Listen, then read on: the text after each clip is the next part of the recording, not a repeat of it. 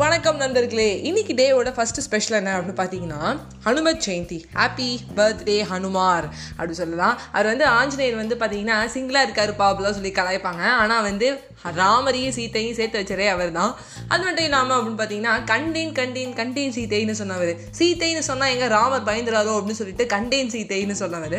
சரி இன்னைக்கு second special என்ன அப்படின்னு பார்த்தீங்கன்னா சுவாமி விவேகானந்தரோட பர்த்டே விடி வெள்ளி விவேகானந்தர் அப்படின்னு சொல்லலாம். அவரோட வாழ்க்கையில் நடந்த ரெண்டு சுவாரஸ்யமான விஷயத்தை தான் இன்னைக்கு நான் சொல்ல போகிறேன் விவேகானந்தர் அப்படின்னாலே உங்களுக்கு நல்லாவே தெரியும். அறிவுத்தன்மையோட உடையவர்.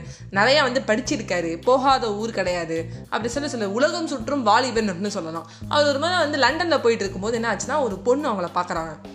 அப்போ வந்து சுவாமி விவேகானந்தருக்கு ஒரு முப்பது வயசு இருக்கும். அந்த பொண்ணுக்கு இருபது வயசு இருக்கும். அந்த பொண்ணு வந்து சுவாமி விவேகானந்தரை வந்து சொல்கிறா இந்த மாதிரி வந்து நான் உங்களை நிறைய மீட்டிங்கில் உங்களை சந்திக்கணும்னு நினச்சேன் பட் சந்திக்கவே முடியல. இந்த லண்டன்லேயே ரொம்ப அழகான பொண்ணுனா அது நான் தான். என் பின்னாடி நிறைய பேர் சுற்றி இருக்காங்க. லைக் வந்து பார்த்தீங்கன்னா நீங்கள் வந்து என்னை வந்து மனைவியே ஏற்றுக்கிட்டீங்கன்னா நம்ம ரெண்டு பேருக்கு கொ- பிறக்க போகிற குழந்தை வந்து அறிவும் அழகும் சேர்ந்து இருக்கும் அப்படின்னு சொன்னோன்னே சுவாமி விவேகானந்தர் சொல்கிறார் சரி அப்படியே நம்ம வந்து பேரும் கல்யாணம் ஆகி குழந்தை பிறந்ததுன்னா அந்த குழந்தைக்கு இருபது வயசு வரும்போது தான் அது அழகான உடையதா இல்லை அறிவுத்தன்மை உடையதான்னு இருக்கும்.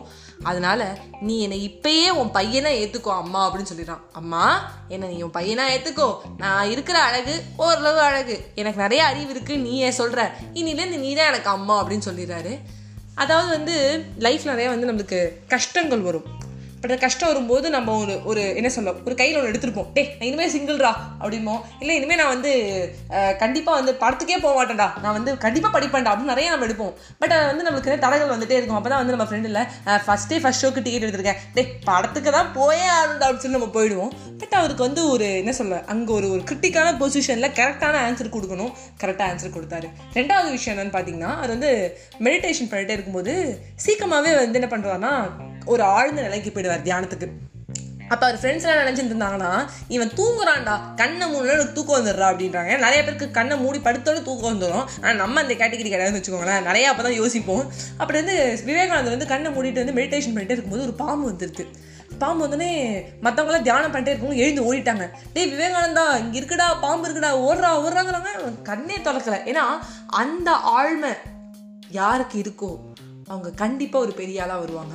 நம்மளோட மனசை வந்து கட்டுப்படுத்திக்கிட்டோம்னா நம்ம எங்கேயோ போயிடலாம். நம்மளோட தாட்ஸ் தான் வந்து நம்மளை பாதி அழிக்கிறதுனே அப்படின்னு சொல்லலாம். பட் அன்னைக்கு சுவாமி விவேகானந்தர் வந்து கண்ணை மூடிட்டு திறக்கவே இல்லை. ஆழ்ந்த தியானத்துக்கு போனாரு. பாம்பு வந்துட்டு போனது கூட அதுக்கு தெரியல. பாம்பு போயிடுச்சு. டே உண்மையாவே நீ ஒரு நாளாக வந்து மெடிடேஷன்லாம் இருந்தியாடா? நாங்கள் வந்து உன்னை கலாய்ச்சிட்டு இருந்தோம்டா அப்படின்னு அவங்க ஃப்ரெண்ட்ஸ்லாம் சொல்கிறாரு ஸோ அவரை மாதிரி ஒரு ஆளை வந்து பார்க்கவே முடியாது. முப்பத்தொம்போது வயசில் அவர் இறந்துட்டாரு.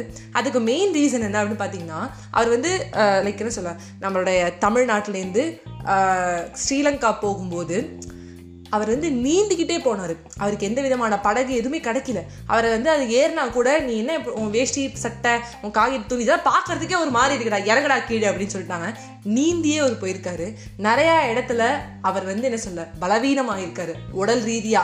அதனால தான் அவர் இறந்துட்டாரு. ஆனால் அந்த முப்பத்தொம்போது வயசுக்குள்ள அவர் போகாத ஊர் கிடையாது பார்க்காத நபர்கள் கிடையாது சொல்லாத செய்திகள் கிடையாது. நிறைய பேரை வந்து என்ன சொல்ல இந்த மாதிரி கிரிட்டிக்கலாக ஒரு பொசிஷனை வந்து தாண்டி வந்திருக்காரு அப்படிங்கிறதுல வந்து எனக்கு ரொம்ப பெருமையாக இருக்குது என்றைக்குமே எங்களுக்கு ஒரு இன்ஸ்பிரேஷனாக நீங்களும் இருப்பீங்க சார் எங்கே இருந்தாலும் எங்களுக்கு ஒரு விவேகானந்தர் மாதிரி ஒரு பொருளாக வேணும் அப்படின்னு சொல்லுவாங்க. விவேக் அதனால கூட விவேகானந்தர் ஆகிய விவேக்னு சொல்லுவோம். விவேக் பார்க்கும்போது கூட தோணும். Happy birthday one second Swami விவேகானந்தர். விடிவெள்ளி விவேகானந்தர். By bye friends